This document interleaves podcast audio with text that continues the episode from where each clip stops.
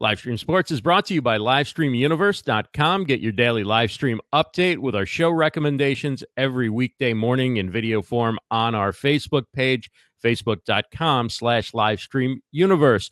Monday is our summer season finale of Livestream Stars. We have Anthony Conklin, motivational keynote speaker and the man who interviewed Tony Robbins on Blab.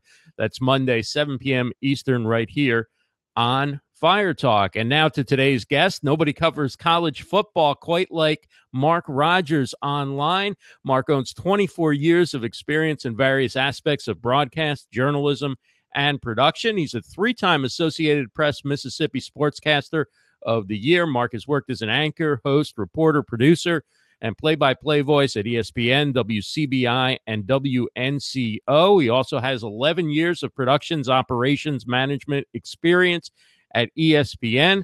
And Mark also displays his skills on his YouTube channel, Mark Rogers TV, which houses over 2,400 college football videos with opinion and analysis featuring an ever expanding network of bloggers and broadcasters across the country. And Mark recently passed the 500,000 view mark. So, congratulations, Mark, on that. And of course, Mark is the co host of BTS Live with our good friend Marty McPadden. You can catch that Thursday nights at uh, btslive.com, 8 p.m. Eastern.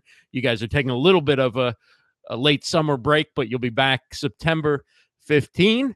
And other than that, nothing much going on. Yeah, not a whole lot going on, Ross. If you want to throw some work my way, I- I'm sure I've got plenty of time to knock some things out for you.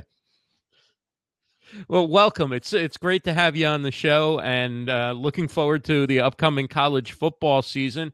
But let's talk first about your YouTube channel, um, because you've done an amazing job covering a niche market, which is you know really gearing your broadcast to the passionate college football fan who really wants to know what's going on with their team, their league, and around the, the country. How did you get started doing that, and how how has it been growing the well, channel. Ross, as you, well know, it, it's a big mountain to climb, and hopefully, I'm not even even close to being halfway up the mountain. So we're just getting started and seeing a lot of traction recently. So you kind of uh, alluded to my background, which is uh, being a huge sports fan, being uh, interested in writing and broadcasting. I majored in broadcast journalism at Kent State University. So I immediately hit the pavement for a traditional broadcast job. So we're talking way back in 1991.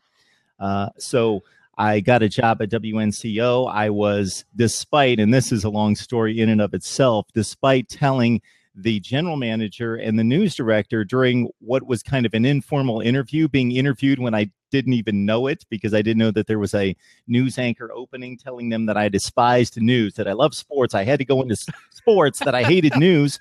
And the next thing they said was, "Well, we've got a news anchor opening." Well, you, when you're when you're starving and you're just out of college, you'll take anything to get your face on the air. And so I, of course, jumped at that, and and and later asked them, why would you hire a guy who just said he despised news as a news anchor? And they said, well, uh, you finished up the interview and you read the teleprompter better than anyone else. So uh, I, I was there. hey, talent wins out. so much for being pat. We want to hire people who are passionate.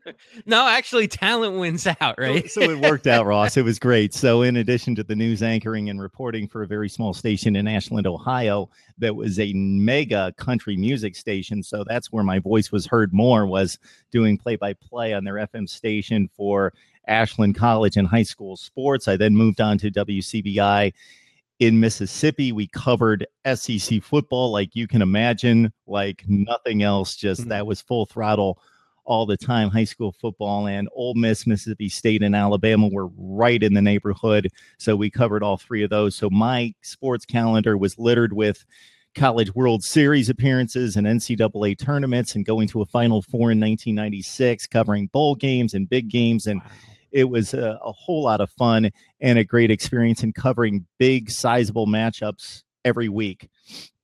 Uh, excuse me, in the SEC. So that was a whole lot of fun. I was sports director there for six years. It taught me not just how to hone and refine my broadcasting skills, but also how to run a sports department because I had uh, a weekend sports anchor under me. I had a bureau of three people that I could access and uh, facilitate to cover sports in another part of the state.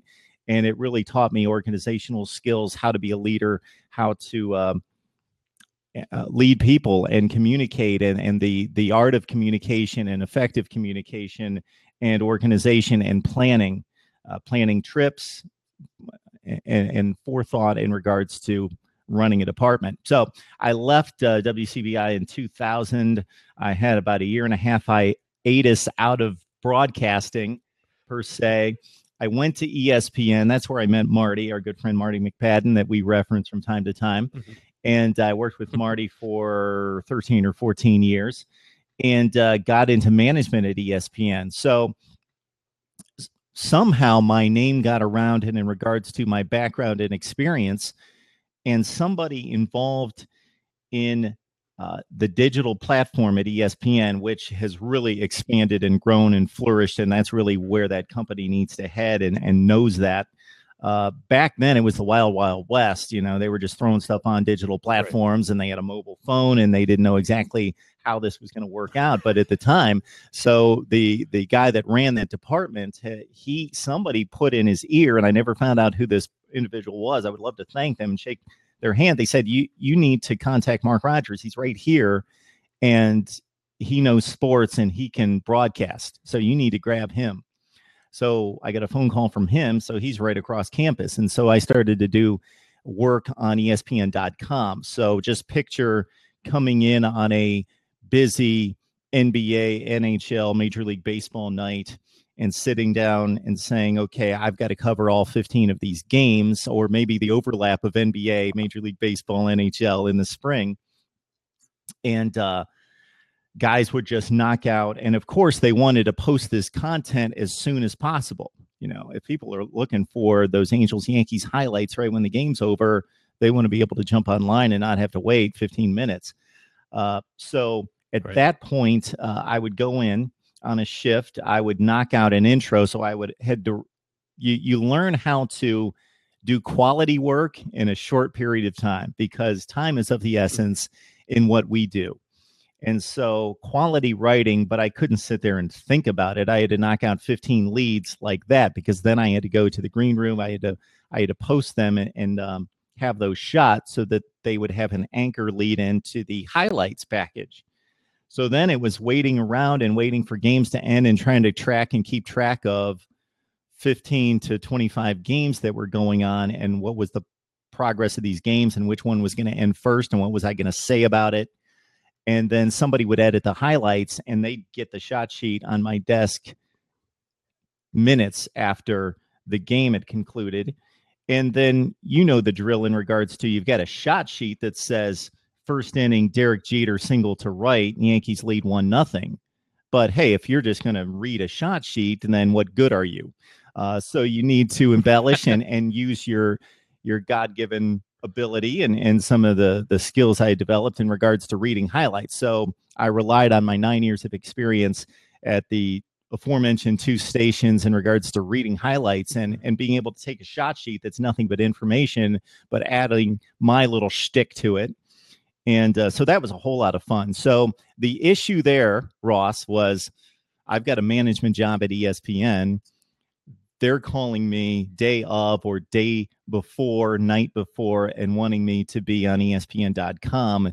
And there was a bit of a conflict there. And fortunately, I, I was being paid. That was very nice.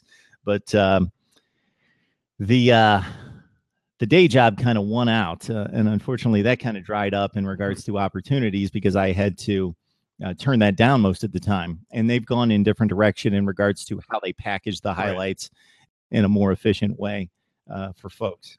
Let me just interrupt sure. you for one second because I think that's very forward looking, though, on ESPN's part at that time. And I mean, now they're doing so much content all the time that they may not need to. But at that time, to be taking – uh, you know, fresh content for online market and saying how can we use it to enhance what our overall coverage is? instead of just waiting till SportsCenter and then popping some clips on right? So, I mean, they really, I mean, it sounds like it was a very full plate you had, obviously, but I, I mean, that seems that seems like very forward looking is the way we look at social media and digital and all that kind of stuff.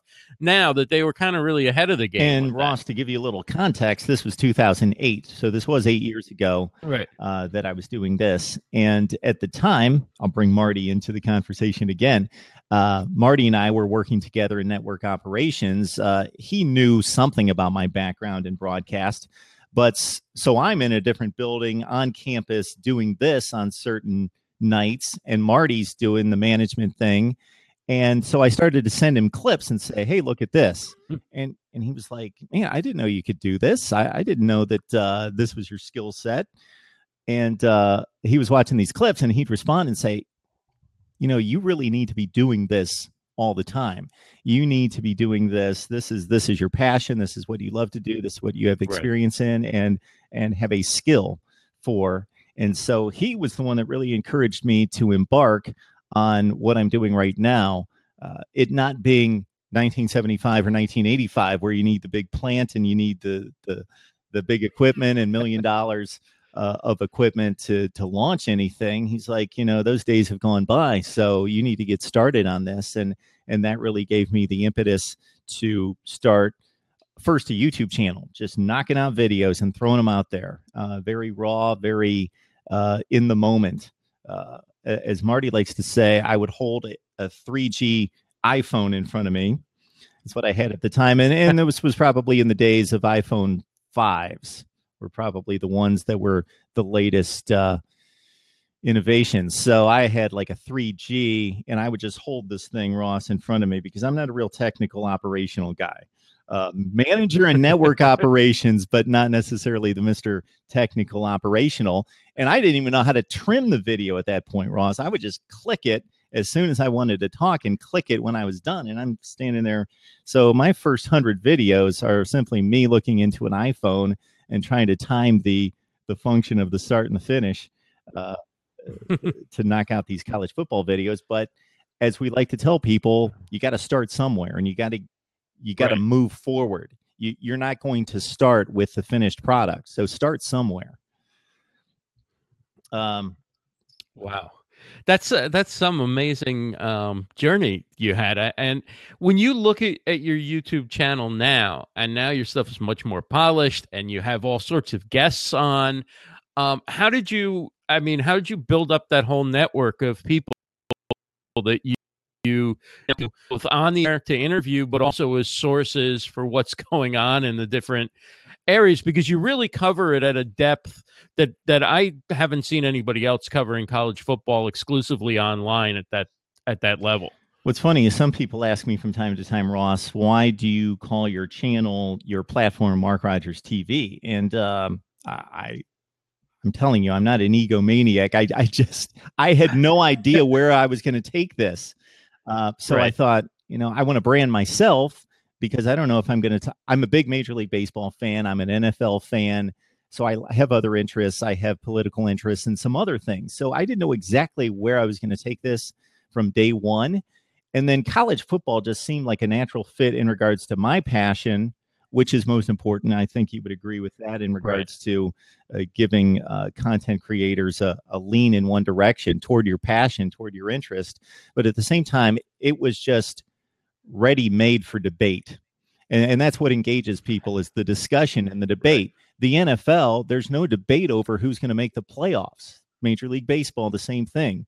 We, we don't have to debate it. The standings are going to conclude uh, uh, and, and tell us uh, at the conclusion of the regular season who's going to make the playoffs. But in college football, especially at that time with the BCS, but even with the iteration into the college football playoff, there's debate who should make it because it's not totally objective.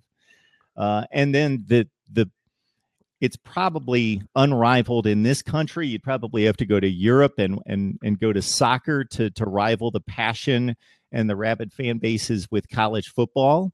Uh, even though the NFL is more popular on a on a grand scale, so that was my determination on niching down to college football. And I got to say, Ross, there have been times when I've thought it would probably be better for my business to niche down even more and pick a conference that's mm-hmm. probably the easiest way to do it. I wouldn't necessarily need to go down to one team, although, as you know, the major powerhouses out there have plenty of fans that uh, content creators can go after Ohio State or USC or Alabama right. and certainly thrive. But I just love it too much. And I love the diversity of the grand scale and the national map that right. I just haven't been able to do that. I just can't push myself to do that.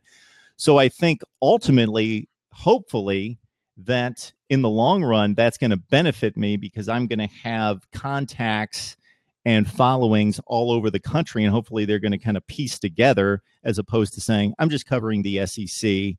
And uh, while that might be a short term, um,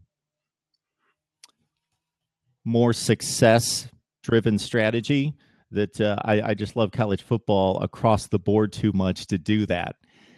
So, right if you check out, I don't know, I'm guessing the first 500 to 1,000 videos, it was exclusively, hey, just me. I'm talking about everybody. I'm trying to be an expert on everyone. Now, that's difficult to do. I think I pulled it off to some degree. Uh, there weren't too many detractors out there. Um, but at some point, I, I realized for so many different reasons from the standpoint of having more diverse content and having more quality content. Hey, if I'm covering there's 128 teams playing division one fbs football let's say more in the right. 65 to 70 range in terms of power programs. Can i cover them as well as contacting the nebraska guy to talk nebraska football? He's the nebraska guy. Right. Uh, so it was a decision i made from a content standpoint that hey i need um, i need help here to really get to the nuts and bolts to reach the hardcore fans. There's no way I can know enough about Nebraska football to be credible for those people. But it had more to do with the branding and the networking as well. Um, you know, you help me out i help you out hopefully we we have a network right. built within a number of groups that we have where we help each other we retweet stuff we we give people the nudge to say hey check out this person he's really good at what he does you can't do it alone and just say i'm going to produce videos and a 100000 people are going to start watching these videos because i'm so good right, right. it doesn't work that way you need people and you learn from people. I have learned so much from wa- watching people like yourself and Marty and Stephen Haywood mm, and a number of people and seeing what they do.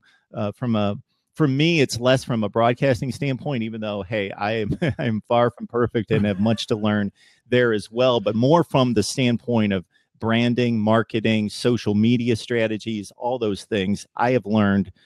Uh, and have much more to learn, but have learned so much from, from guys like you. So the networking part uh, to to talk to content creators out there is crucial. It has to happen. Right.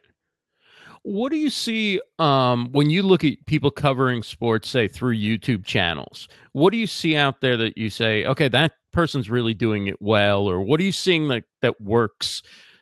So that people who want to find another niche, whether it's in sports or even in, you know, in tech or whatever, like what do you think works on YouTube because obviously YouTube is different from television. It's different from from just live streaming, grabbing your phone and I'm going to talk about what I'm going to talk about live and interact with the comments. It's kind of a unique platform in a lot of ways, right? Because it's pre it's record it's mostly recorded stuff. Even if you do it live, you you have it, it's going to sit on the channel, people are going to watch it at, at different times. What makes sort of a good broadcast for that platform? Well, the internet has been a double edged sword. So, in regards to providing a platform for anyone, that's the obvious plus. The, the downside is you have to weed through a lot of garbage to get to some decent mm-hmm. stuff. Uh, everyone has a platform. Uh, so, I'll speak to audio and video, but also the written word. And this is probably what gets me a little bit more as I go through a lot of, and I'll speak to college football because that's what I'm researching right. from people who it would be like if you told me today, Ross, write an article on the Georgia Bulldogs. I could do that off the top of my head. It wouldn't be very good right. uh, because I hadn't researched them. Uh, it could be good three days from now, but it wouldn't be very good right now. So there's a lot of people just talking the obvious and the cliched and the generic just to get stuff done and get it out there. And so I think people need to look at themselves and think, okay, what are my strengths? Am I funny? Am I quirky and interesting from a different aspect? Do I want this to be just hardcore nuts and bolts somewhere where people can go for their, again, college football information and get the the take that's a straight take. We're going to break down the offensive line unit for this season, mm-hmm. and that's what I'm going to do. So I, I think people need to know first of all they need to honestly assess who they are and and play to their strengths. And so I want to know when I go to a certain site or a certain person that they're going to deliver consistency and it's going to be true to to them if that makes sense. Right. No, that's that's that's very important, and um, you give such great advice as well on on BTS Live with Marty for people who are starting out and as broadcasters, and you you notice both the good things that people are doing and also the mistakes. What do you think are some small things? Whether somebody's doing a live stream, they're doing a recorded video, small some small steps that you know newer broadcasters can take that can make a big difference without needing expensive equipment without you know without breaking the bank but just in what they're doing in front of the camera with their voice and with their content you think people could do to to to quickly improve their game all right, to get the easy technical one bullet point out of the way, clean audio and video is a must. It's mm-hmm. important even if you don't have fancy music, graphics, and don't have the bells and whistles. You know, it's the it's the whole phone game in regards to transmission and if you can't hear the other person or you have to work to listen to them, they could be the great orator and knowledge of that particular topic and and if it's just difficult there are just so many options out there that people aren't going to put up with difficult transmission. So get that cleared out and, and, get that set and make sure that that's rock solid in regards to audio and video. And then after that and that's something that i continue to s- stress and fight through myself so I, I need to make iterations in that in that realm myself. But if we're talking strictly about content and broadcasting I think that people need to be conversational, but you need to have an idea of what you're talking about and have right. a formula as to how you're going to express yourself and make your point. So you have those people that are a little too regimented and read off a script. But what I see more often is the person that thinks, I can ramble for 10 or 12 minutes and, and I'm really interesting. So people are going to listen to me for 10 or 12 minutes. Well, none of us are as interesting as maybe we think we are. So if you watch my videos, especially my solo videos where I'm I'm on by myself and, and driving a point, you know, I'm breaking down the Georgia offense. Here it is. Um, there there's a structure to what I'm saying. Whether I'm debating a point and trying to bring you to a conclusion, or I'm just reviewing the Georgia offense. Um, speak in bullet points and be concise. Great communicators uh, don't ramble on for a long time or write volumes of of copy. They're usually more condensed. Right. Uh, sometimes I'm asked to, and I, I enjoy writing. I wish I was a better writer. I'm a good writer. I maybe I have some potential to be a little bit better, but I just don't do a whole lot of writing these days. I do a lot of procedural and technical writing at work and people bring a lot of writing to me to check and edit and so forth and people that don't know much about writing they assume that when i get a hold of it it's going to be longer. But no it's it's most likely going to be shorter because i know how to spit out in 14 words what it took you 38 words to say uh, unless you're incomplete and i've got to add more information to it. So I, I think when people can be concise, that's very important. Was still making sure that you're being thorough with your topic and not leaving important points out. Uh, and then also understand that for as engaged as some people are in watching a video, how many people are out there? They're watching TV, they're watching video, they're reading something, they're looking at their phone. They're not just locked in on you. So you need to mm-hmm. realize that if somebody comes away with one point maybe two out of what you said for eight minutes, you've pretty much done a pretty good job. So make sure that you're emphasizing certain points and you kind of punch them up. Um, a lot of people get nervous. They talk like an air conditioner, and you know, just kind of humming, humming along, and nothing, nothing really jumps out at you, and it all kind of gets lost right, because they're right. trying to spit out everything as fast as they possibly can. So you need to emphasize what the most important points to your topic are. Kind of punch those up, give them a little emphasis, give them a little energy. Right, right. Is see now if i'm if i'm a, a fan like you gave the georgia line example if i'm a hardcore georgia football fan no amount of time is going to be long like if you wanted to go on for two hours breaking down georgia i'm going to be sitting there all years i can't get enough of it right um but when you're doing youtube videos for let's say a more general audience that isn't so passionate about the topic. What do you think is the sweet spot for the length of a YouTube video?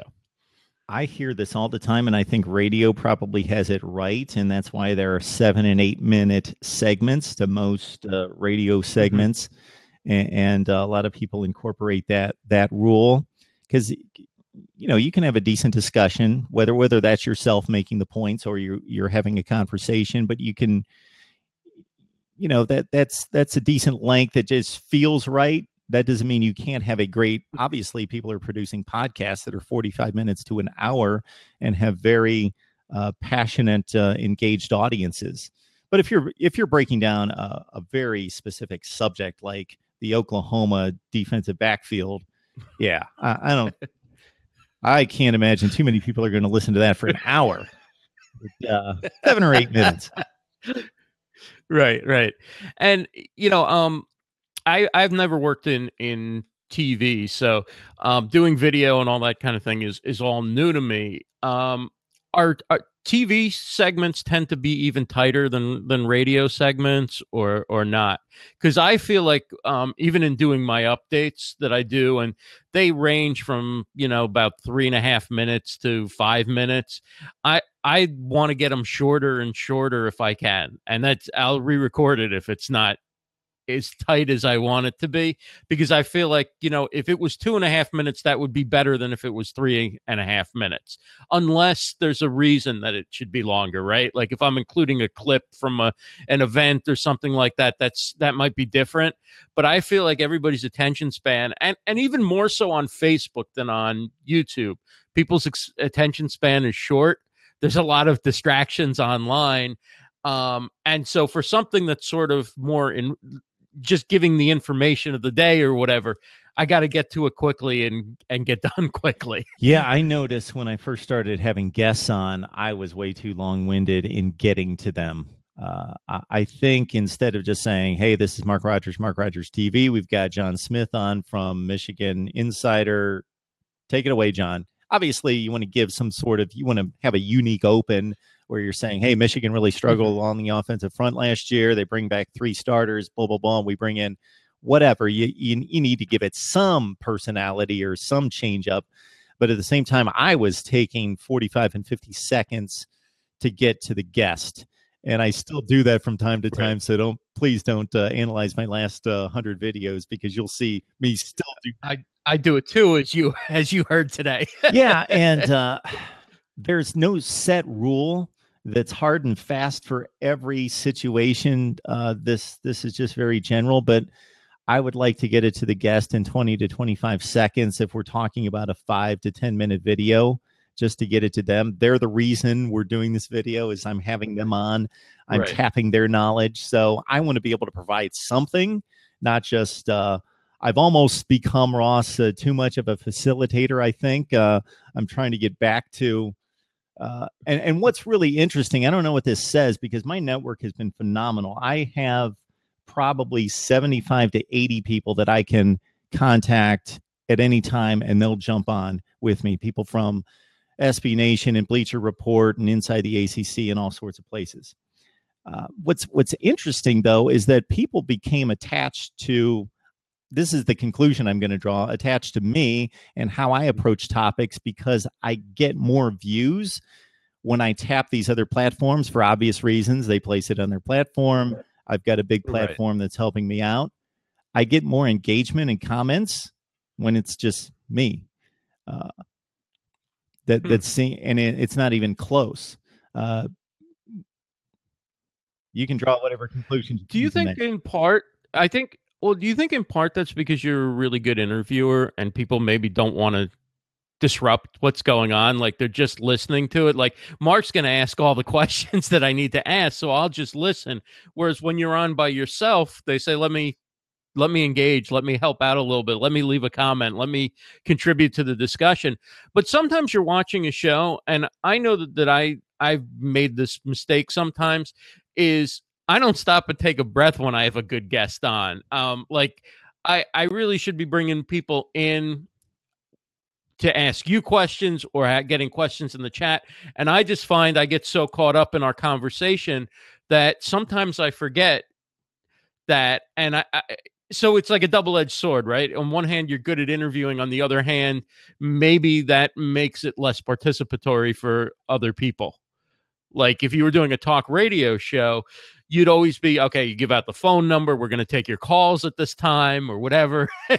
but but on a show like this, where it, it's more free flowing, it's very easy to forget. Oh, you know, maybe I should get the audience involved a little bit. Yeah, more. and that's something as a guy that came from traditional broadcasting where there was absolutely no feedback. We had to hire some company for a hundred thousand dollars to come in to tell us what people thought of us, and we we did that a few times, and it was always interesting to hear the the feedback uh, when it came to viewer focus groups. But uh, yeah, this is a this is a conversation. This isn't me talking to you. Right. So I, I hope I, even though I tend to, I think my my nature is to to to swing and lean back into traditional broadcasting and say, hey, listen to me. This is what I have to say about this. That um, there's no question it works much better for for ultimate success, but also in terms of the interest and just the the fun to to have a conversation with people.